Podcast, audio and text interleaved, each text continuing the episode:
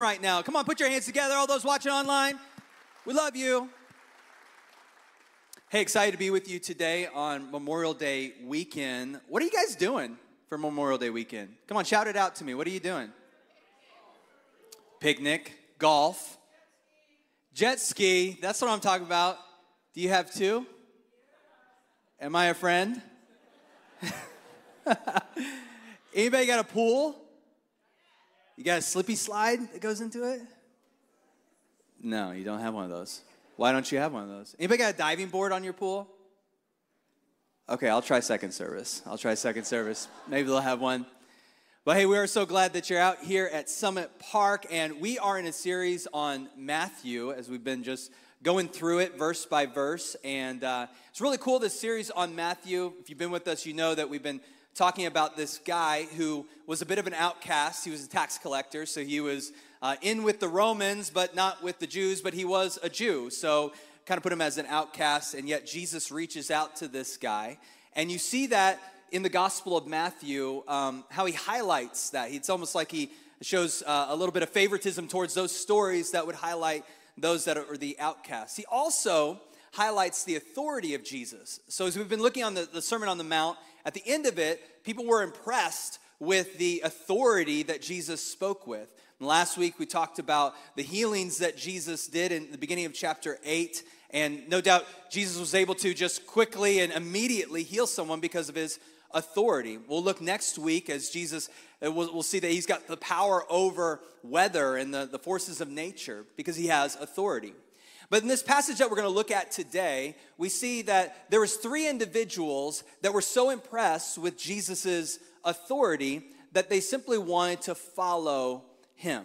They just wanted to follow him. But, but Jesus highlights some um, objections to it, wanted them to see some things before they made that decision to follow him. So in this context, that Jesus has been healing some people. We talked about that last week. Then this crowd starts forming, and he starts healing them, teaching them, talking to them, and then Jesus makes this decision, hey, we're going to go to the other side, because they were on the edge of the Sea of Galilee. They decide they're going to go the other side of the sea, and before he goes, there's these three people that want to follow him. Okay, so we're going to look at it in Matthew chapter eight, starting in verse eighteen. Now, we're going to look at two people in Matthew eighteen, okay, because Matthew highlights two people that wanted to follow Jesus. But if you look at the parallel passage in the Gospel of Luke, we see these two people, but then Luke adds a third person. So we're going to look at the first two in Matthew, then we'll we'll jump to uh, Luke's account, and we'll look, we'll add this third person, okay? All right, so Matthew chapter eight, verse eighteen, this is what it says. When Jesus saw the crowd around him, he gave orders to the cross to the other side of the lake. When a teacher of the law came to him and said, "Teacher, I will follow you wherever you go." Jesus replied, "Foxes have dens and birds have nests, but the Son of Man has no place to lay his head." Verse twenty-one. Another disciple said to him, "Lord, first let me go and bury my father." But Jesus told him, "Follow me and let the dead bury their own dead."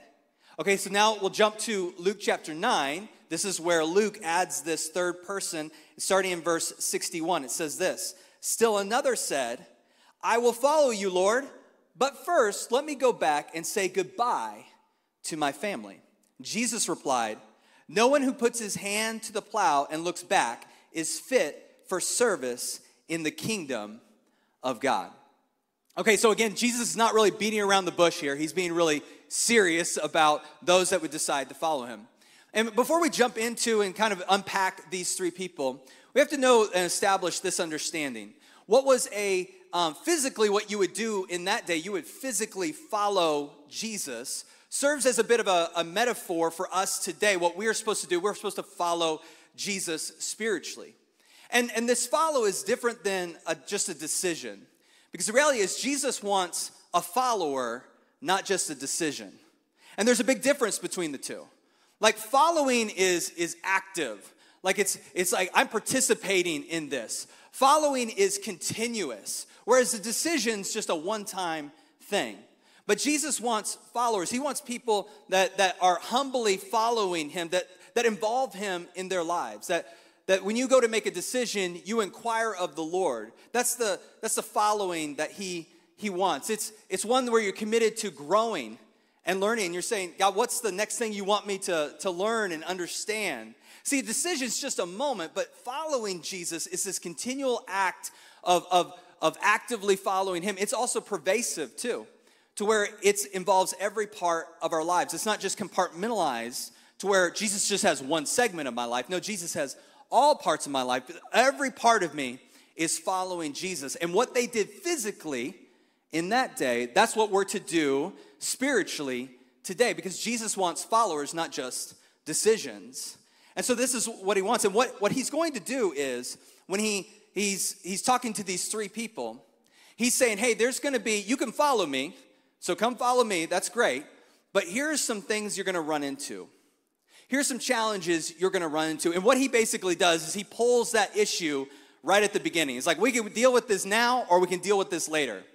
I have this, um, I have a, a sprinkler system, and I decided the next house that I, I got, I was like, I decided I'm going to get a sprinkler system because I'm tired of my lawn dying. So I made a decision years ago. I was like, okay, I'm, I'm, I'm going to get a sprinkler system. So I got that, and then um, they, they have this little, like, uh, valve thing where, you know, you got to winterize it to where they, they, they blow it out or whatever. Well, apparently I screwed it in a little too tight. And the other day I was mowing, and it's like spraying water, and I had been gone for days, and so right below it was like soaked next to the house. It was all squishy and stuff, and um, so I, I turned off the sprinkler system, and I said, I think I could fix this with super glue. I, why are you guys laughing? Why you, I, I mean, I, I was serious. I was like, I can get a little round clamp, and I can squeeze it down, and what I'm going to do is I'm going to put, I haven't actually done it yet, so Um, I'm going to use super glue, and I'm going to I'm going to put the little uh, the little cap on, in there, and I don't want to glue the cap in, you know, permanently. So I thought what I would do is I would just keep moving it while the glue, you know. Why are you shaking your head? No, host, please deal with this lady right here. I'm just kidding. No, I know it's a bad idea. Okay, I get it. No, it's a really really bad idea. But here's if I do this, if I do this, what well, I'll keep you posted. Um, but But I would imagine I'm just kicking the can down the road, okay? So it'd be better off to, like, actually fix it right the first time. Then I'm not going to have to worry about this thing leaking. And, and I think that's what Jesus is doing with these people. He's like, listen, we can kick the can down the road, or we can deal with these issues right now before you decide to follow me. So that's what he's doing with these, these people. Now, I will say this, one more thing before we jump into uh, unpacking this. I will say these are not reasons not to follow Jesus. In other words, Jesus is not saying, hey, you need to get your life all cleaned up before you decide to follow me.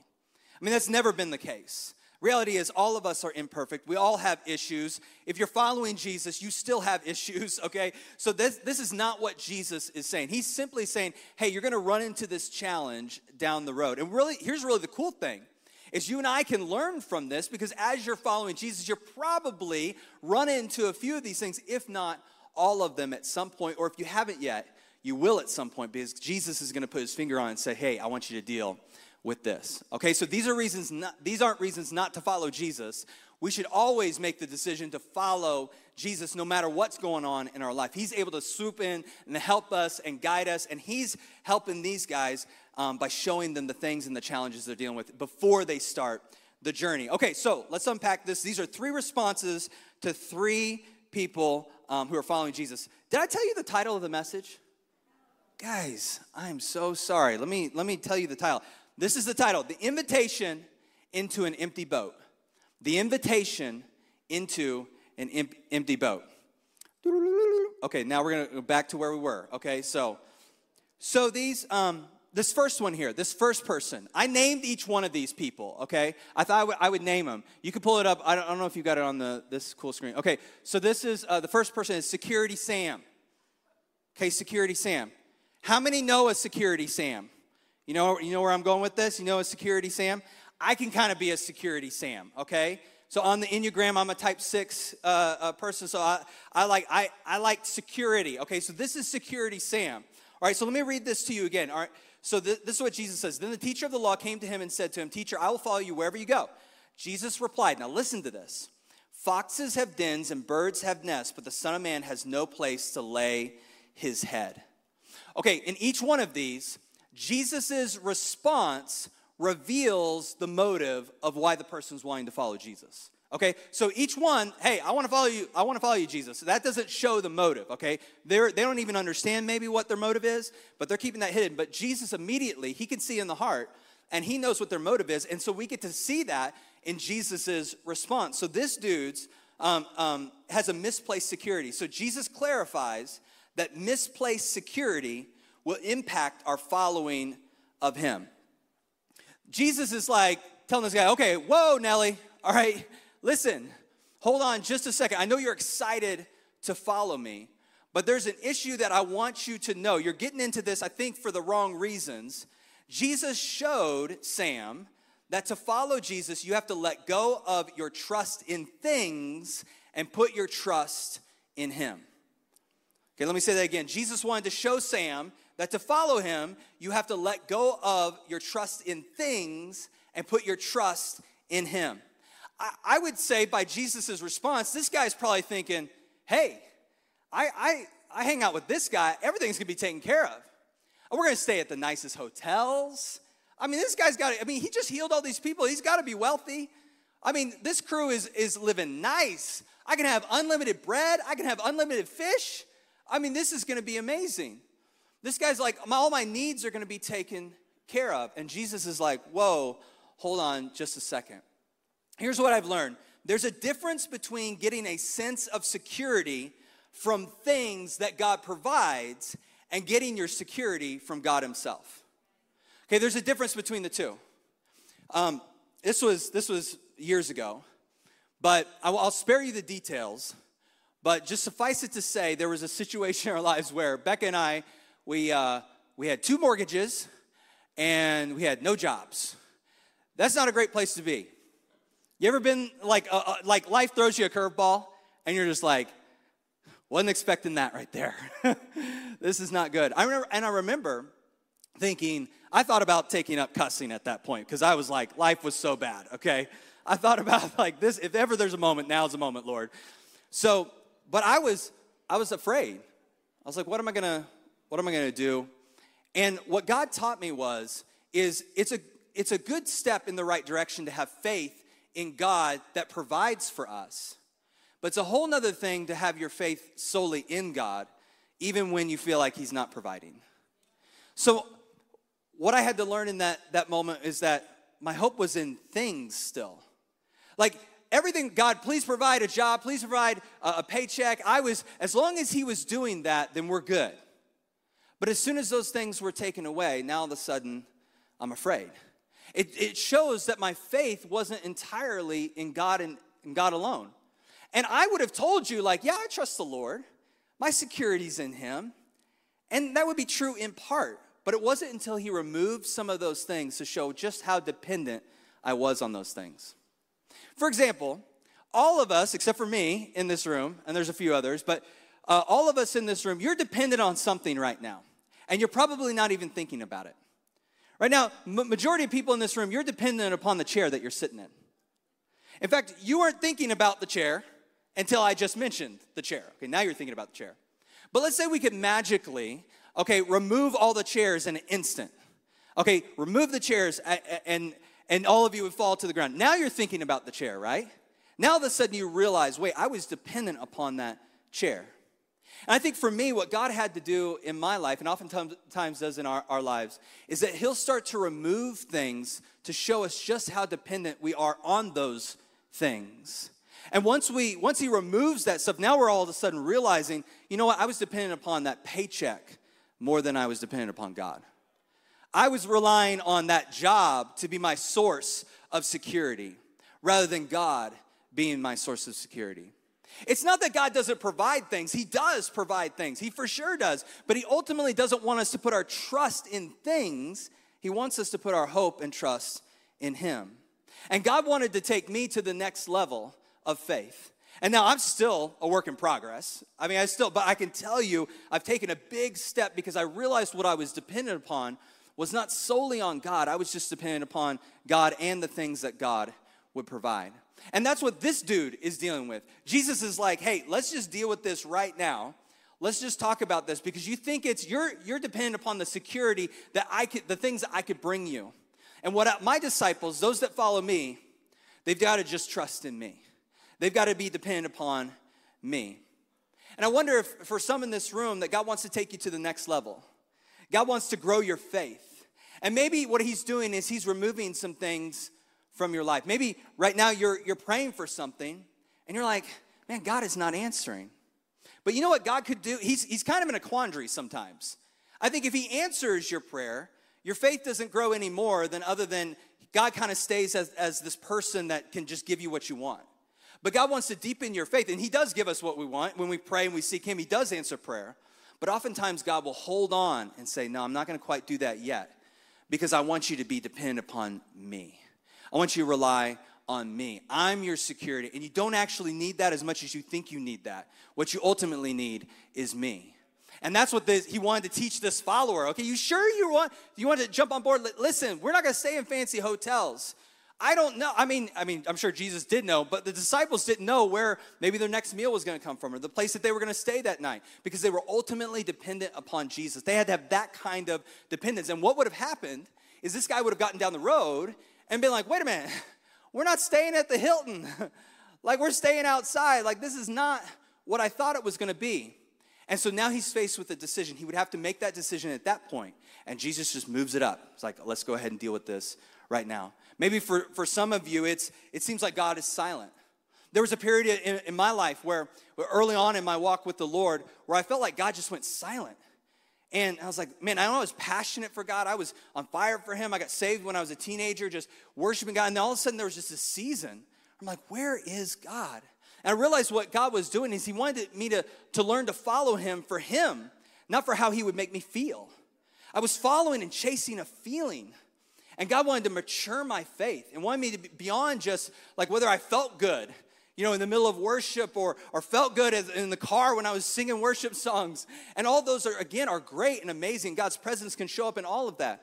But he ultimately wanted my relationship with him, the reason I follow him, not to be based on that and how he made me feel, but based on I love him and I'm committed to him no matter what. It's like a marriage. Sometimes you feel it, sometimes you don't.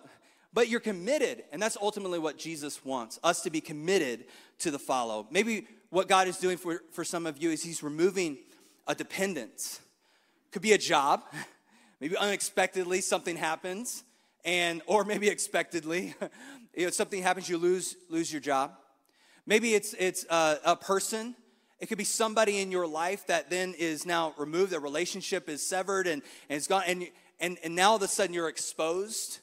It's like, man, and that, those things can be difficult. Maybe it's a, a thing. Like, maybe it could be um, something material, like something that you have and possess, maybe a home, something that's valuable to you. Or it could even be something non-material, like a dream or an expectation or perspective. And those things get removed. And you know what God's doing? You got to know that he's at work. Maybe he's not answering your prayer. Maybe he's silent right now and seems far away. Maybe he's taking that thing from you because he wants your faith not to be based on that thing, but he wants your trust to be in him. Like, that's the reason we follow him. And for this dude, his faith was in things, and even a little bit in Jesus to provide the things. But ultimately, the security has to come from Jesus and Jesus alone. All right, there's the second one, the second person here. We're going to call this person, put it off Patty, okay? Put it off Patty. Now, okay, this second disciple is a dude, okay? So I recognize that it says in the scripture that he's, he's a dude, but put it off Patty was just like float off the tongue right there. So I'm going to refer to this disciple as a lady, okay? So if that bothers you, then you're oversaved, and I'm sorry. I'll pray for you, okay? I just, I'm just kidding, kind of. Um, no, it's just creative, people. It's just creative. It's for fun. It's for fun, okay? So put it off Patty. So here, here's what it says. Another disciple said to him, Lord, first let me go and bury my father. But Jesus told him, follow me and let the dead bury their own dead. Man, this seems kind of harsh. I mean, not gonna lie. I mean, like, Jesus is kind of like intense right here when the dude just wants to go back and, and bury his father, okay? So, or the gal wants to go back and bury his father, okay? So, but this is what Jesus is doing. Jesus clarifies that now is always the best time to start following him. Now is always the best time.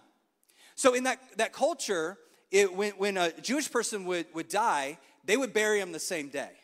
Okay, so it's highly unlikely that this disciple is actually, like, that her father actually died, uh, that, that is already dead. Okay, what she's saying is like, hey, could I have, you know, I don't know when my dad's gonna die, but whenever he does, I wanna be there to be able to bury him, and then I'll come follow you. That's that's what, and, and really, some commentators believe that this could have been an indefinite amount of time. It could have been years. I mean, it could have been years before her dad actually died. And she's putting off following Jesus. Put it off, Patty is saying, I'm not gonna do this today. I'll do this sometime in the future. You know, there's a word for this. There's a word that describes this. It's called procrastination. Some of you, you put the pro in procrastination, okay? How many in here, okay, and I could be somewhat of a procrastinator, but uh, how many in here would say you're at least somewhat sometimes a procrastinator? Let me see your hand. Okay, I'm gonna wait for some of you to raise your hand later, because you're, see what I did there? See what I did? That's right, let's pray. That's that's a good spot to stop. I just kidding. So um, have you guys seen that shirt that says procrastinators unite? And then it says tomorrow or some other time. Yeah, it's pretty, pretty cool. You should get that shirt.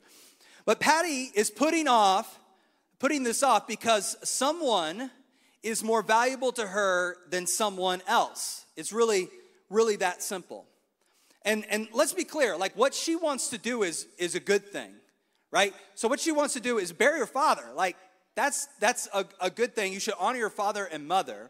But I think what what, what Jesus is saying here is that even though th- this is a good thing, it can become a bad thing when it becomes more important than the God thing. So a good thing can become a bad thing when it becomes more important than the God thing. And it's not so much that Jesus is saying that this is a bad thing for you to do. This is a good thing. It's not so much that he's highlighting that. He's highlighting just how significant following Jesus right now is. Not to wait to follow Jesus. That is a huge, huge mistake. And certainly this, this applies for those who have not yet followed Jesus. So if you're watching online, you're here today, and you haven't decided to follow Jesus today, the Bible says today is the day of salvation. Now is the time. This is the moment. Not, don't wait for something else. Don't make an excuse on, on some of the reason that you got something else to do or, okay, I'm going to get my life cleaned up. No, no, no. All of us are a mess. All of us come to Jesus with our, our sins, and we cannot get cleaned up enough to be acceptable to him. So what he did is he took his, our sin upon himself so that we can now be the righteousness of God. Now we can experience cleanness because of what he's done, not because of what we would do. You would never be good enough. So now is the time. Now is the time to follow Jesus. But I also believe for those that are following Jesus, you would say you're a Christian, you're following Jesus, oftentimes, God asks us to do something that sometimes we want to put off, right? Like, oh, I'm going to wait for a more convenient time to do this. And I think Jesus is saying even to us, and said, listen, let the dead bury the dead. Now is the time to deal with that. And maybe today you come in with something that God has placed on your heart. And I just want to encourage you today to do whatever God is telling you to do. Maybe it's for your, it could be as simple as maybe starting a consistent devotional time. You know, we're going through the Bible in a, in a year here at Summit Park. It's just through the, the Bible app. And it's just walking through just, it's about four chapters a day. Just spending time with God. Maybe it's it's taking your, your relationship with God serious. It's like taking that next step, saying, you know what, I'm gonna, I'm gonna do this. Maybe it's serving in the church. Maybe it's giving the tithe. Maybe it, it could be sharing your faith. It could be visiting a family member. Whatever God is placing on your heart, the same lesson that Jesus is teaching this individual about not waiting, he also wants to teach us that are following Jesus, that now is the time, this is the moment that we're supposed to do it. And here's what I've noticed. I don't know if you've noticed this uh, as well, but when I, I take action immediately on what God wants, whatever I was worried about takes care of itself. Whenever I, I say, okay, God, I'm worried about that thing over there, but I'm going to do what you tell me to do. And you know what? When I do that, whatever that thing is gets taken care of. It's almost like every time that's what happens. You know, maybe you've got this statement in your mind. I know I, I can do this a lot, where I say, but what about this? When God puts something on my heart, I'm like, well, but what about this? Like, what are they going to think of me? Like, God, what about this? What if we change the but what about this statement to let the dead bury the dead? Because that's what Jesus is saying, right? He's saying, listen, let the dead bury the dead, but you come and follow me. You take action. Instead of what about this, we say let the dead bury the dead. One is a statement of doubt and the other is belief. One is a statement of worry and the other is trust. One is a statement of fear and the other is faith.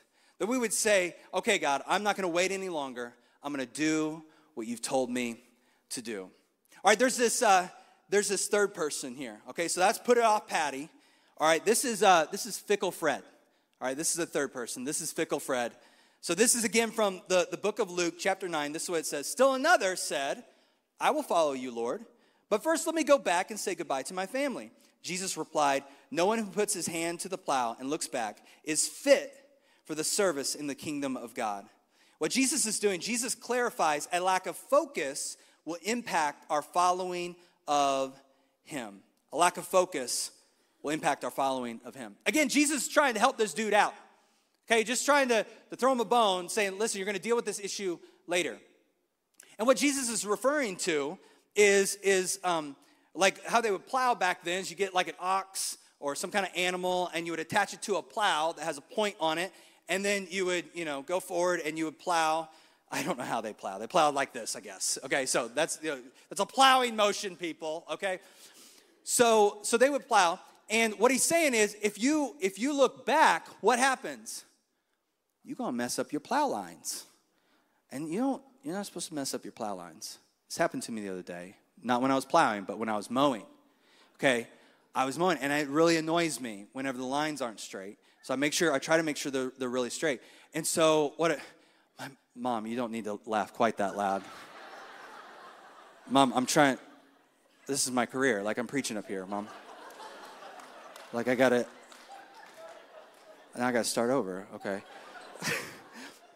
so so I was I was, I was mowing, and the, the neighbor came out, sweet old lady, and just said hi to me. And I felt obligated to say hi, but I knew as soon as I let go of my hand and I look at her, then I'm going to mess up my lines. And you know what I did?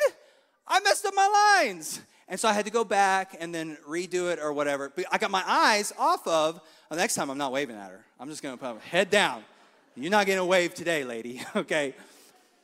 But but whenever we get our, our eyes distracted off of, then what, what happens? We whatever we're doing doesn't get the attention, and we, we go off track. And this is what Jesus is saying here, that whenever we get our eyes on, on something else, it, it causes us to be distracted. It's why Hebrews chapter twelve encourages us, and let us run with perseverance the race marked out for us, fixing our eyes on Jesus, the pioneer and perfecter of faith. It's like, that's what we're supposed to do. We're supposed to fix our eyes. The same idea is what, what this guy's, uh, what Jesus is talking about here is, is not to look back, not to look any other direction, but to look on what God has um, destined for us to do. But he uses this phrase, it's interesting, that's the phrase, looks back. Okay, if, if you've um, read the Old Testament, you might have been thinking of a story from the Old Testament. There was someone that looked back, and it's a story of Lot and his wife as they were running from Sodom. So they're, this is a story found in Genesis, and and God is executing judgment on Sodom because they've become so wicked and so evil. Well, Lot lived there. He was a righteous man with his family, and angels uh, appeared and was like, hey, you guys got to get out of here because God's going to destroy the, the, the town. And so he they they start running, but they gave him the angels gave him instructions, don't look back. Whatever you do, just run, but don't look back. Well, Lot's wife does the very thing she wasn't supposed to do. So Genesis nineteen twenty-six says this, but Lot's wife looked back as she was following behind him, and she turned into a pillar of salt. Turned into a pillar of salt. So this is Lot looking looking back, or this is Lot's wife looking back at, at Sodom.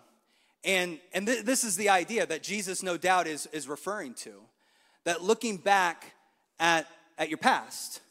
Because what did Sodom represent for her? And and if you look at the, the, the Hebrew, the actual word looked, it's it's more like gazed. So it's like, it wasn't like a quick look like, oh, we got all the kids, you know, like she's she's like looking back at Sodom and and and looking upon it, like gazing on it, like, man, that was my that was my life. But but she already knew like there was something better ahead of her, what God was gonna do. God had already protected them. And and yet she looks back. And isn't that true oftentimes what we can do? that we can get distracted and we start looking back.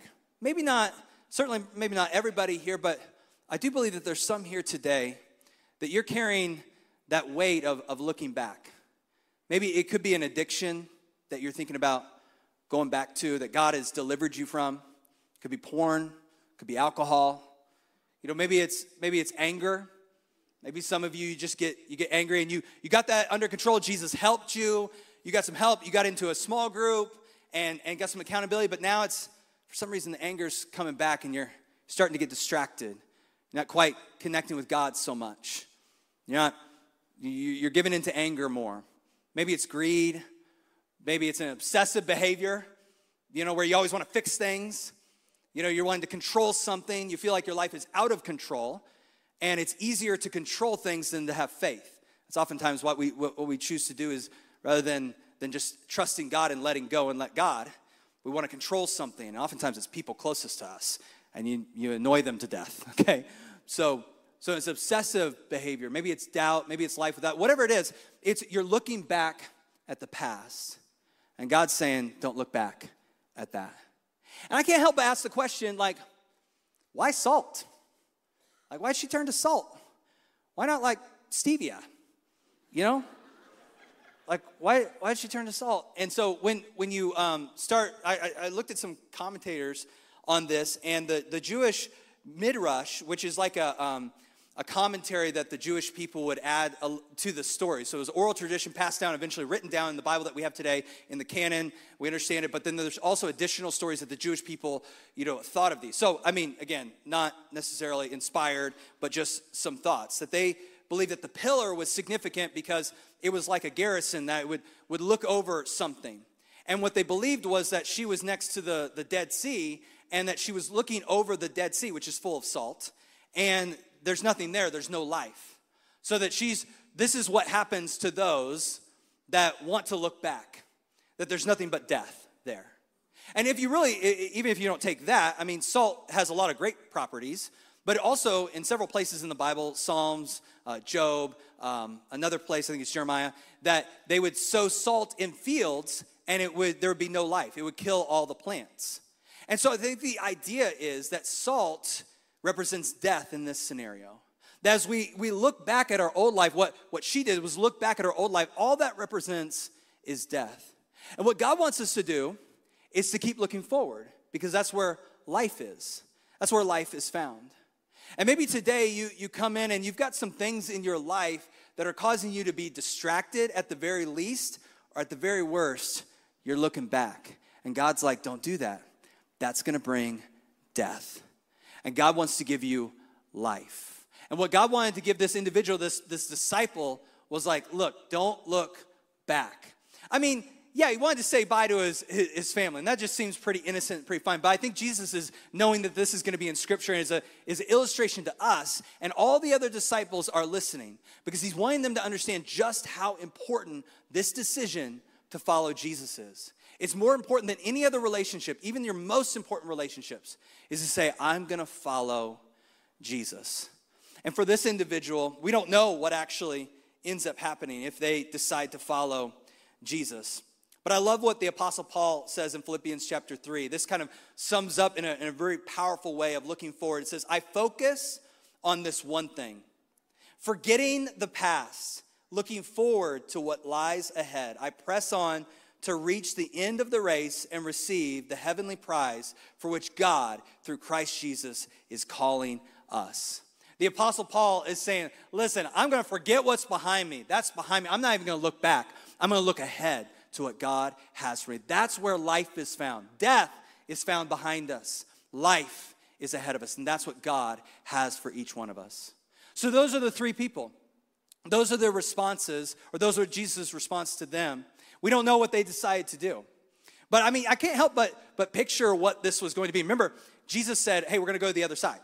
So they're going to get in the boats. They're going to go to the other side. And what I want to do is just at the close here, I want to read this, this uh, verse that, that Pastor Scott's going to cover this, this story next week. But I just want to read the first line and highlight something. So in verse twenty-three, it says, then he got into the boat.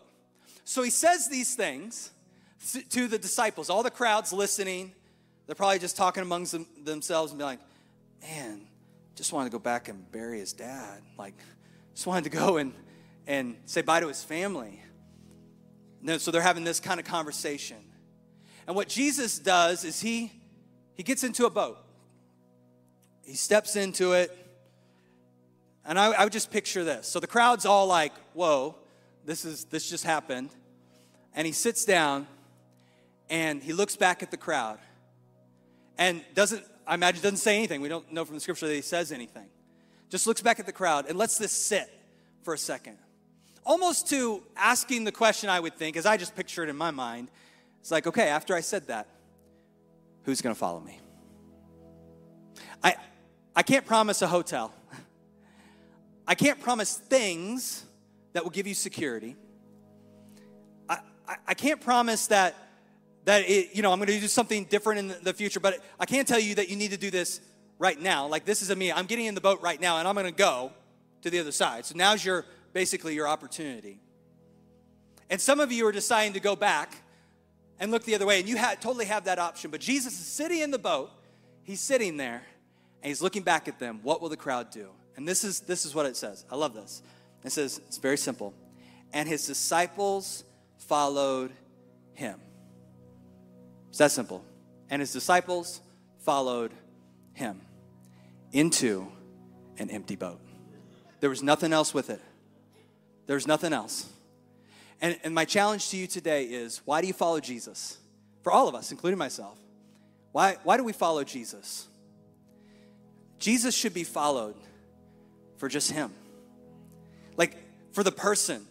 You're signing up, not for a club, not signing up for some significant group, or to get certain feelings, or for to have a genie in the bottle that you can ask whatever you want and get it. Not any of that. You're signing up to follow a person. And he's worth following. He's incredible. He will transform and change your life in incredible ways. But the